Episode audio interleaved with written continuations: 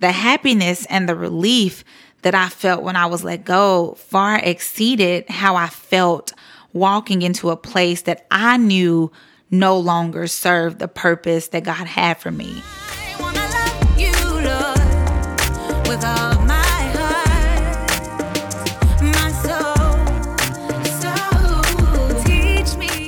You're listening to The Traditional Millennial with Brittany Dotson, where conventional meets contemporary and faith fills the gaps.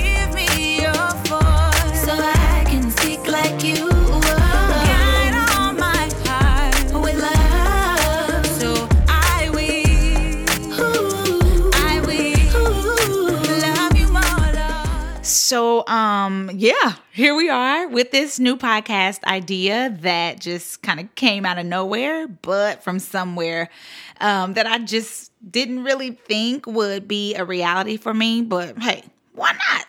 I'm not a stranger to talking. Um, maybe I talk too much sometimes. Um, I love to talk about Jesus, and I do want to be a part of influencing this generation and this culturally adept, but no offense, sometimes unbeknown to us, inept society that I'm a part of. And I do want to do that through the gospel of Jesus Christ. You know, the things that we deal with aren't new to the world. Even in the days of the early church, they dealt with a lot of the same things we deal with now because the Bible does say there is nothing new under the sun. And Solomon wrote that even back in his time. And that's why when you read your Bible, sometimes you're like, hey, God, you knew we were going to need this. So you went ahead and just put it in there because we were going to complain and grumble about the same thing in 2021 that they did back in you know, the early days of the church. So, you know, God be knowing, y'all. He really does be knowing. We don't give him enough credit sometimes. We should give him all credit, but he does know. So, I just want to do my part in sharing the good news in not being a selfish Christian and sitting on some of the things and the revelations that God does give to me. And, and I want people to know that there is hope in Christ and you really can deny yourself fleshly pleasures. You can please God and you can still live a fulfilling and joyful and fun life. So today, I like to maybe let this be an introduction to this podcast to let you know kind of how we got here and the hope for where it's going. I would like to encourage someone who may be struggling with the what, the how, and the why that comes with being obedient to and executing God's plan for your life. So, I'm just going to give you a little background into the whole situation here. So, some of you may know but a lot of you may not know that back in August of 2020, I lost my job. I didn't think I was going to lose my job. Not not me. You know, you always say that to yourself like, "No, not me. I'm not going to be the one to experience this." But yes, I did. Um, but it, it was a job that I had I felt like I had given my blood, sweat and tears to and with a company that I had been with for about 11 years. And so now that I look back on that, I, I did learn that you cannot give all of yourself to a career, to things, to people, because a lot of times your level of sacrifice and diligence may not always be met with that same proportion. But when you do give yourself to God, when you give anything to God, anything that you do for anyone, any area of your life that you do it in, I mean, all of your efforts they will be rewarded. I mean, in, in Romans 2 and 10, it says there will be glory and honor and peace for everyone who does good. And then also, it's a popular uh, passage that we use in Galatians 6. It says, And let us not grow weary in well doing, for in due season we will reap if we faint not, or if we don't give up but you know in, in in knowing these things sometimes it's hard to actually put them into practice but in giving too much of myself to a position, to benefits, to money, and even a title, God had to force me to do what He had been telling me to do for a long time. Um, I was comfortable. I was making good money. I was, you know, living right up the road from where my job was. So I thought, hint, I thought things were good. But in reality, I was really sacrificing God's will for my own convenience You know, I'm reminded of a book I read by Andrew Murray. It was entitled Humility. And I'm also reminded of the text in Matthew 23 eh, that says, Whoever exalts himself will be humbled, and, who, and whoever humbles himself will be exalted. So in Murray's book, he spelled out what it means for the Christian to practice humility. So for the believer to be humble is for them to become void of themselves, to think of themselves as nothing so that God can become everything. And so let me tell you something when you begin to rely on yourself, on your own means, your own influence, your own thought process, your own intellect, or your own wisdom, God will indeed bring you down. Um, the Bible is so true in this regard. So, for me in this situation, with the type of person that I am, and I don't know if anybody else feels this way, but I absolutely hate losing. Like, I, I hate feeling defeated or feeling like I failed at something, and I'm a com- super competitive person. So, it's something about losing that really does mess with your ego. Like, I know it did mine, but in this situation, God had to bring me down out of the clouds and back into his presence that reminds me that I need him and that I need to listen and obey him at all times, not just during those times where I feel like I need him and then I disregard his guidance and his instruction during those times when I want to rely on myself. But in that, I did learn a, valuable lesson that you can never let the things of this world and the comforts of this world that you can see cause you to lose sight of the intangible, permanent things of God that you can't see. Because if you really think about it for a second and just go with me here for a second, this might be a little weird, but um, those things that God has for us are only hidden from us for a moment. But when you actually walk into them, the realization of all that God was calling you to do, it becomes so clear. So second Peter, it says, don't overlook the fact that with the Lord, one day is as a thousand years, and a thousand years is as one day. So keep in mind that God operates out of time. So everything has already happened with God. So, what seems like forever to us that makes us not trust the process that God has for us, it literally happens in no time. You know, like people say, you did that in no time. Like with God, because He operates out of time and in eternity, things literally happen in no time with Him. So, but that's where our faith has to come into play. See, faith tells you that you that what you don't see is what you hope for because faith produces works that have lasting effects versus giving in to doubt and making those heat of the moment decisions and that temp- that basically lead to just heat of the moment satisfaction. And we have to remember that that with God things are already done. It, it, it's sealed. Everything has already happened. We just have to position ourselves to walk into those things. And at the time that all of this was going on with me and I wasn't wanting to trust the process and I wanted to stay where I was, my mind just was not reconciling all of that. Like I, I could not just see myself walking away from something that was giving me so much comfort. But during this time, I was so like discombobulated and, so flustered and so confused that I, I started missing things that I wouldn't normally miss. I started becoming a direct reflection of my displeasure for my job, and, and I was no longer a happy person. And I was that way for a long time because I started to feel out of place and, and I know that being a part of something that you grow to not agree with per se and believe in and that that is starting to cause you to become inundated with convictions it, it may be a good indicator that it's time to accept that you've done what you've been called to do. You've become who God needed you to become in that place. And, and, it's time for you to leave that place to progress into the place that God is calling you into. And, and this rang true at that point in my life. See, God was upending things for me and, and He was making me accept the truth because every time I would say, I would be like, I'm gonna stay here or I'm gonna make this work and, and I'm I'm fine with my job. God bless me with this job. What do I look like leaving? something would happen that would just again cause me to question like brittany what are you still even doing here? You don't even enjoy what you're doing anymore. You're getting no fulfillment out of it. But the truth of the matter was that long before I lost my job, and I alluded to this before, God was calling me away from it and into something that was going to cause me to step out of my comfort zone and give more of myself to Him and accept that there was more that He had for me to do for the kingdom.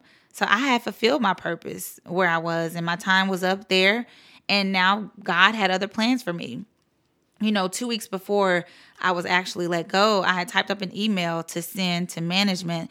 And I was going to tell them that I wanted to put in my two weeks notice because I was just ready to go. And instead of doing that, I sent an email that said I wanted to step down from my position. And so God was like, okay, since you don't want to let this go, I'm giving you an out. I've tried I tried to give you an out and get so that you can prepare yourself long before this, but you just don't want to do right.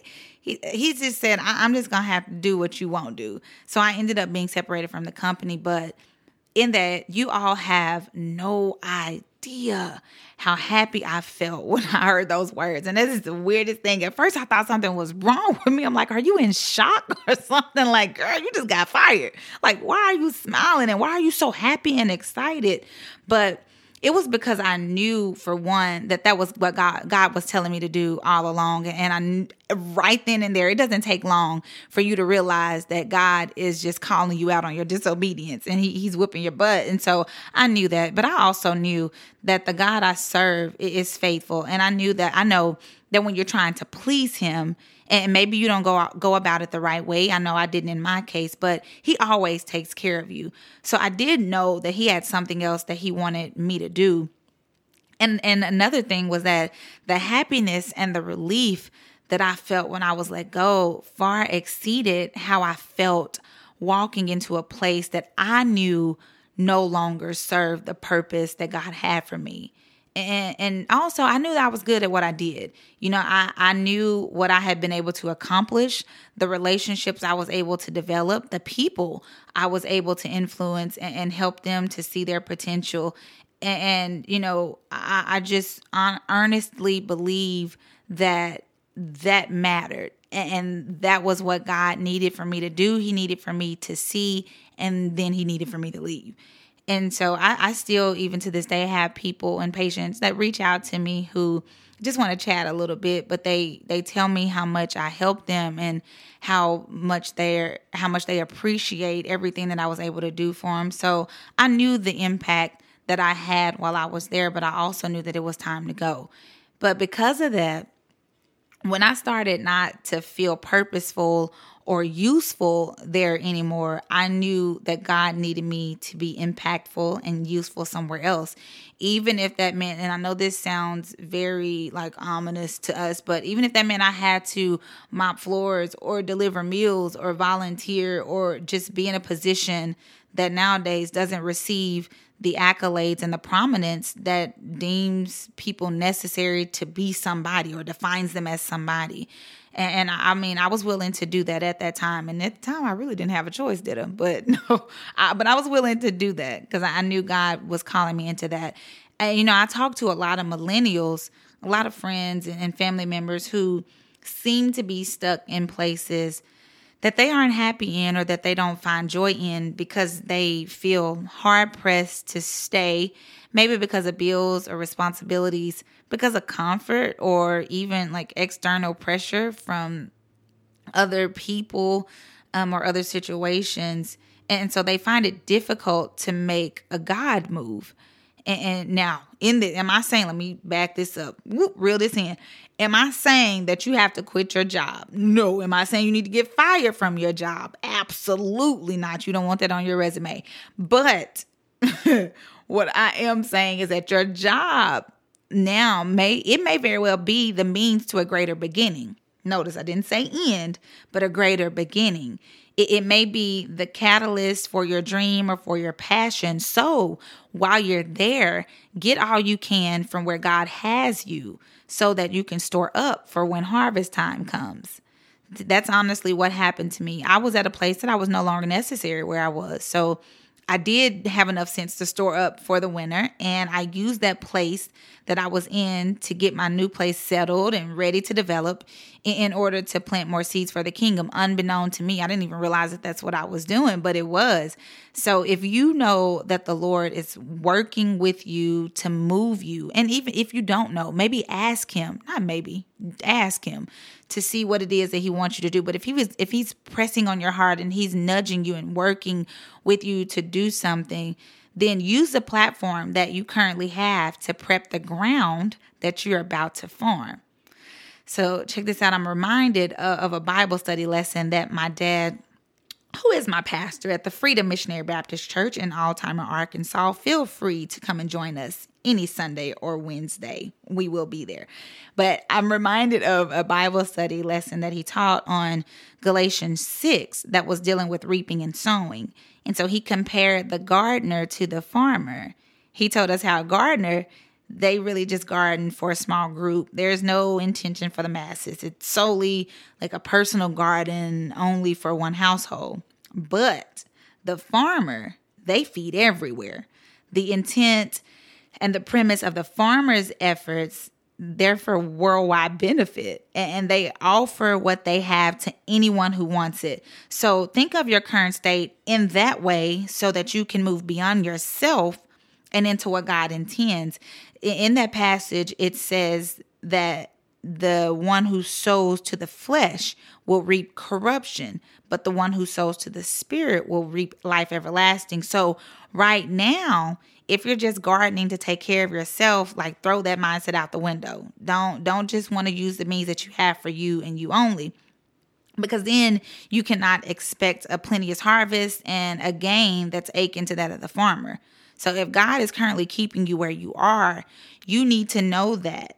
It's so you can become a farmer so you can begin to sow into the greater task of a farmer that God is calling you to. So that way you can reap a harvest of family, of friends, um, colleagues, sh- even strangers who will become believers and laborers in the gospel because they've seen your faith and they've seen your work and they've seen your labor. So so just make sure you're thinking in that way. Think bigger than yourself, even with the position that you're in, even if it's not a, a, a very a desirable one.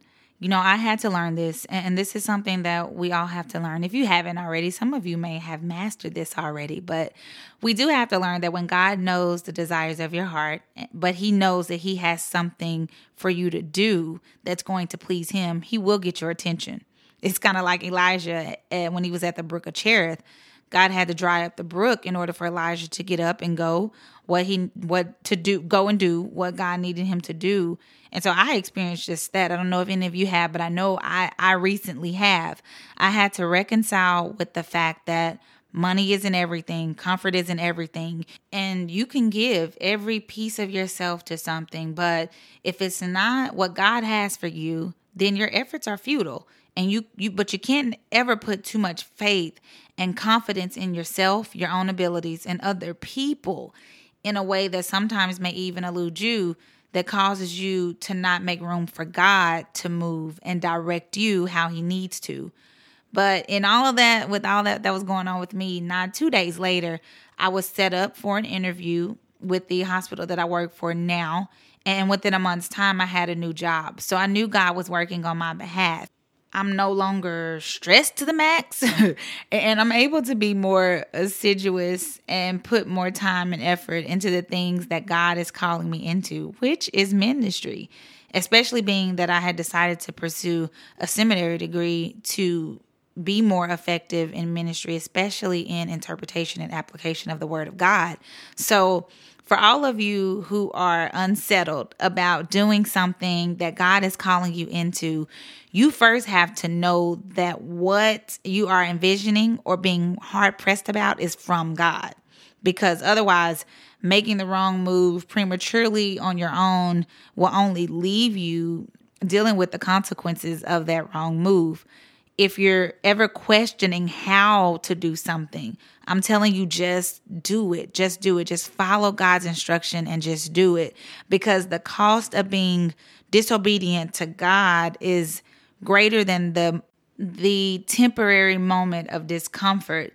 And when you really think about it, it's not even really true discomfort because God never walks us into a situation, a situation uh, that was a hard word, that makes us uncomfortable because the Holy Spirit is our comfort.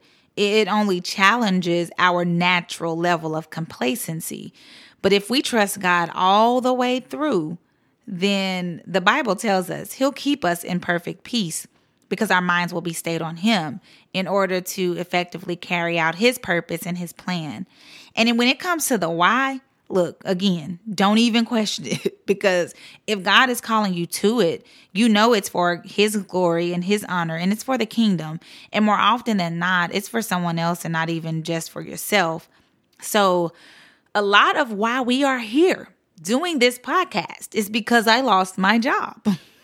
no, I'm just I'm just kidding.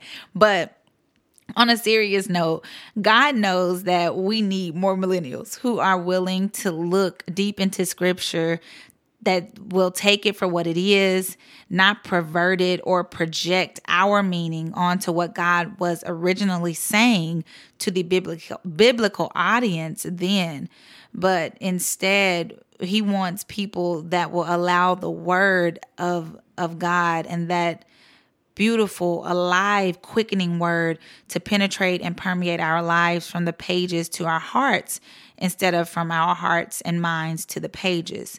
You know, I want to be able to help bridge the gap between those who are staunchly holding to tradition, holding on for dear life, and then those who maybe are excessively embracing modernity um, I want to try to answer those questions that us as millennials have and explore even questions concerning issues that we might need to examine a little more closely and more vigilantly and more carefully. You know, my hope in this is that I can talk to other millennials, um, Generation Z individuals, or baby boomers, and those who came before us in, in order to help us to get to know Christ in a way that doesn't compress the gospel, but neither does it com- compromise the message of Jesus Christ.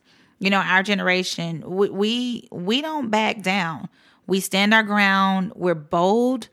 We're shakers and movers. We're go getters. We're extremely ambitious. And, and we do have a boss like mindset about a lot of things. So think of how influential we would be if we gave all of that back to God. Like we would be a force to be reckoned with. And we would see miracles happen. We would see mountains move. We would see the sick healed. We would see the dead rise, hatred turned into love. And y'all, we would see a communing with the Lord like never before. And that is what God wants to see happen in this generation. All right, y'all. That's a wrap for today's episode, the first episode. Look, y'all make sure you connect with me on Facebook and Instagram at Brittany Dotson Music and also on Twitter at I am BD Music. I really don't be on Twitter that much. I need to start being a little bit more active on Twitter. But anyway, I'm on there at B at I am BD Music. Look, I would love to hear from you. Would absolutely absolutely love to hear from you since this was the first episode. Um, and be sure to tune in next week for a new episode. Again, thanks for hanging out with me today on the traditional millennial, where conventional meets contemporary and faith fills the gaps.